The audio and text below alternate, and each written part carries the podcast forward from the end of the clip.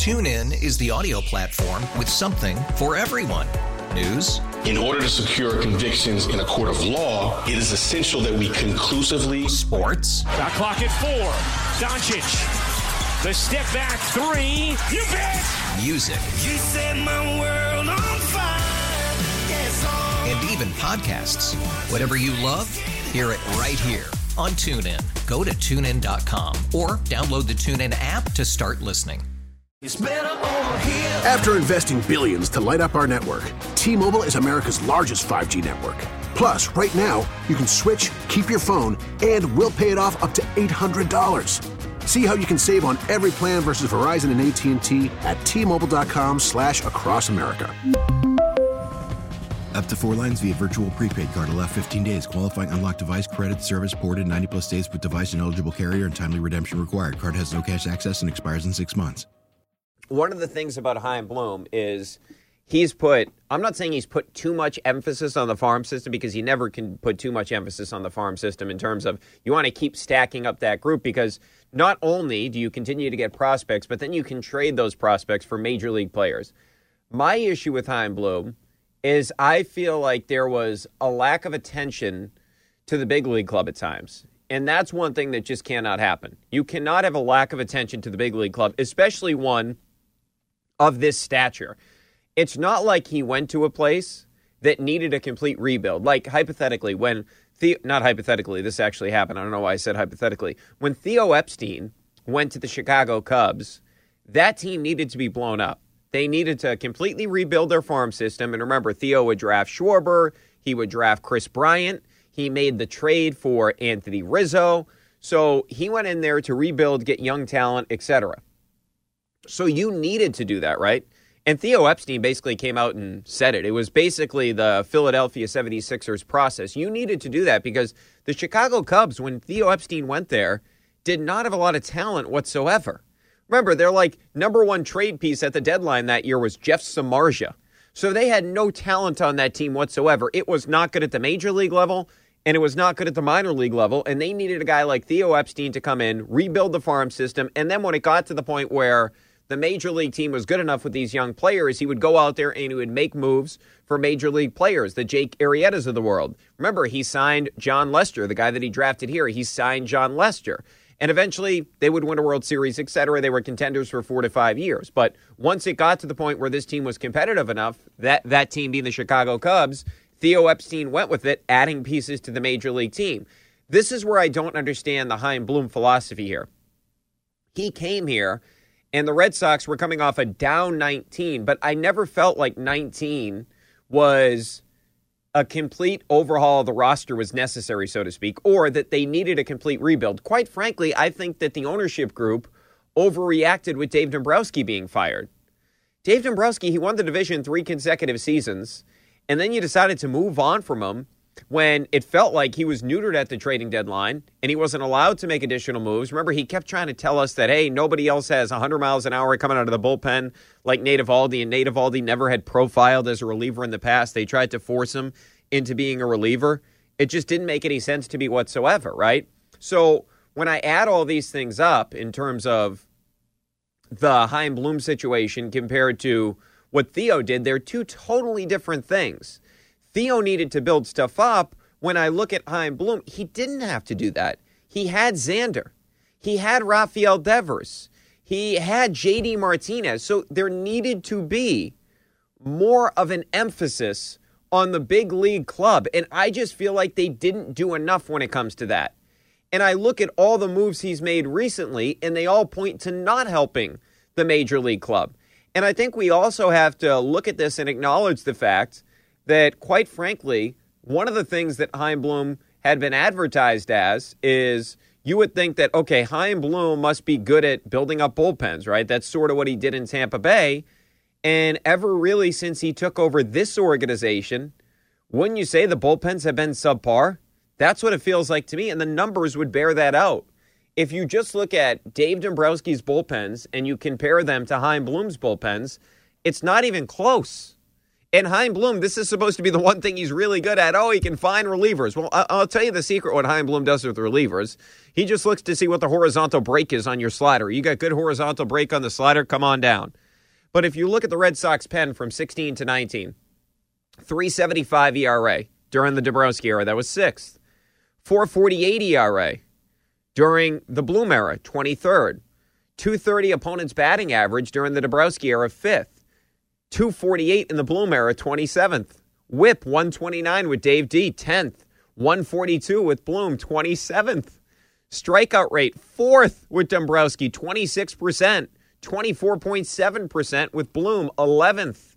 You look at War, third with Dave D, 19th with Chaim Bloom. Meltdowns tied for the most with Bloom, seventh fewest with Dave Dombrowski. So my point is this: what Dave Dombrowski did is he said, "Okay, I need a top tier reliever." He actually legitimately said, "I need to get a closer." So he went out and he got Craig Kimbrel. And look, we can all go over what happened in 2018 as it pertains to Kimbrel. He was not good in that postseason run. I would acknowledge that.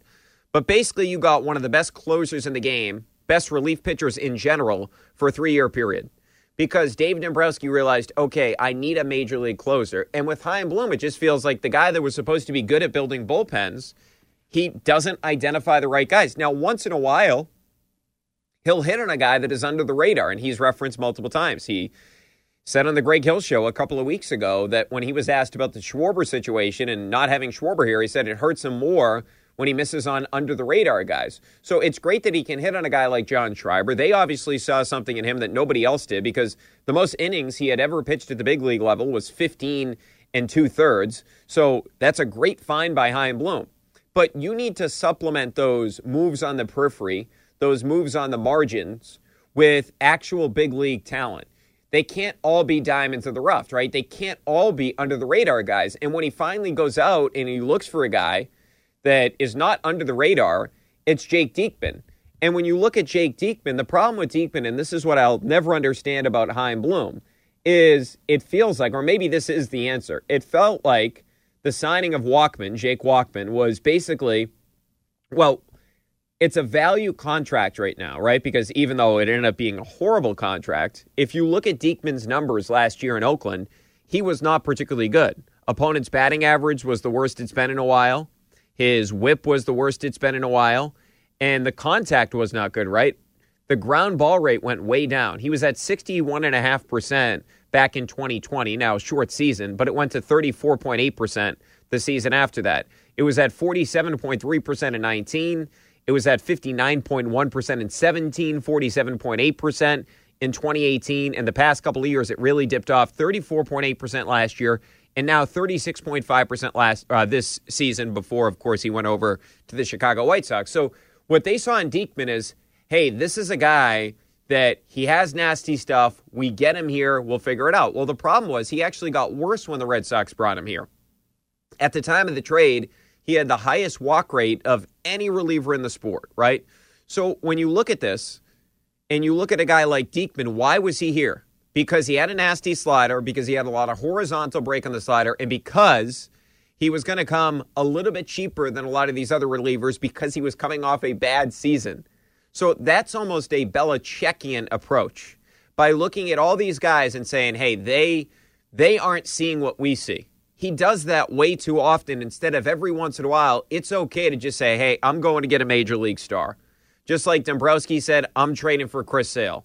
I'm trading for Craig Kimbrel. I'm going after known commodities at the major league level." And quite frankly to me, there hasn't been enough of that with Chaim Bloom. Even a guy like Hunter Renfroe, who hit 30 bombs for the Red Sox last season, that's a guy that was not some known commodity. Now, Chaim Bloom had familiarity with him in Tampa, but he goes to San Diego. It's not like he was this known star. The only really known star that he signed has been Trevor Story or traded for. Like the Schwarber situation is even different because all you gave up was Aldo Ramirez because Schwarber was dealing with an injury at that particular point in time. So when you just add up all those pieces, it's just the emphasis on the big league club that hasn't been priority number one. And that's what irritates me. I'm okay with them trying to rebuild everything as it pertains to the farm system, but you can do both things. Like, for example, just look at it uh, in this way. In the offseason, what did the Red Sox do with the rotation? They signed Michael Wacha, who was hurt, and he's always hurt, and they signed Rich Hill, who is pushing 70, right? Those are the two guys they go after because those are value plays. You're not paying Wacha a lot of money, you're not paying Rich Hill a lot of money. Instead of saying, well, hold on, we can get Carlos Rodon on a two year, $40 million contract who has a high upside, was top five in strikeout rate last year for qualified starters. That makes a lot more sense for us than going after Wacha and going after Rich Hill. Now, I'm not telling you Wacha's been horrible. He's actually been pretty good when he's been out there, but that's the problem. He's always injured. Carlos Rodon is a guy that's, yes, he's had some injury history, but Wacha over the past five seasons has not been close to the pitcher that Carlos Rodon has. And just think about this team right now with a starter like Carlos Rodon, considering all the injuries that this rotation has sort of dealt with. And that's why I keep saying the big league club is incomplete because think about all the rookies and some of it's injuries. But you shouldn't have to bring up all these rookies to pitch, especially now. Bello's looked better his past couple of times out. Unfortunately, he dealt with the injury today, the groin strain. So we'll see how long is going to be out of the equation, if you will. But if you look at the Bello situation, he was never going to come up to the big league team this year at that point. Now, maybe he comes up late in the season, but the reason he had to come up here was due to all the injuries. If you built a better starting rotation at the beginning of the season, this would not have been a problem. And the same thing can be said about the bullpen. That's sort of the, my most, or I should say, that's the thing that irritates me the most about the deadline. So basically, you were more buyers than you were sellers, but you didn't address your biggest need your biggest need at the trading deadline. Oh, well, you did. I should say that. I take that back. You got a first baseman. That was definitely your biggest need. That was a glaring weakness. But the other big thing is you needed a bullpen arm. And you didn't come away with a bullpen arm because clearly right now you're at least half going for it with this group by not trading Nate and not trading JD, et cetera. So you're s- sort of going for it with this group. And if you were going to do that, it would have behooved the Red Sox to get a legitimate reliever. They didn't do enough in the offseason with the bullpen, and they're surely not doing enough right now. Now, maybe their hope is they can move guys around. Maybe Hill goes into the bullpen instead of being the opener for Bello. Maybe that's what they try to figure out this way. Maybe Wacha ends up being a bulk guy. Maybe Winckowski goes into the bullpen, whatever they try to figure out. But instead of going out there and getting a proven reliever that you know is going to be good, all this other stuff you're going to try to figure out. Once in a while, it's okay to do something that other teams have done in the past. And I feel like with Chaim Bloom, it's always about being cute, and that doesn't always work. TuneIn is the audio platform with something for everyone. News, In order to secure convictions in a court of law, it is essential that we conclusively sports, Shot clock at four. Doncic. The step back three. You bet. music, You set my world on fire. Yes, and even podcasts. Whatever you love, hear it right here on TuneIn. Go to tunein.com or download the TuneIn app to start listening. Oh, oh, oh, O'Reilly. Protect your vehicle's engine with a full synthetic oil change and save with Mobil 1 at O'Reilly Auto Parts. Purchase five quarts of Mobil 1 full synthetic motor oil and receive a $10 O'Reilly gift card after rebate. See store for details. With your Mobil 1 purchase, you'll also receive two times points during O Rewards Bonus Points Month at O'Reilly Auto Parts. Oh, oh,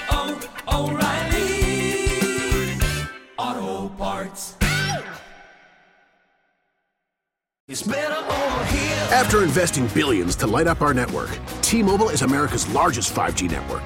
Plus, right now, you can switch, keep your phone, and we'll pay it off up to $800. See how you can save on every plan versus Verizon and AT&T at T-Mobile.com slash across America.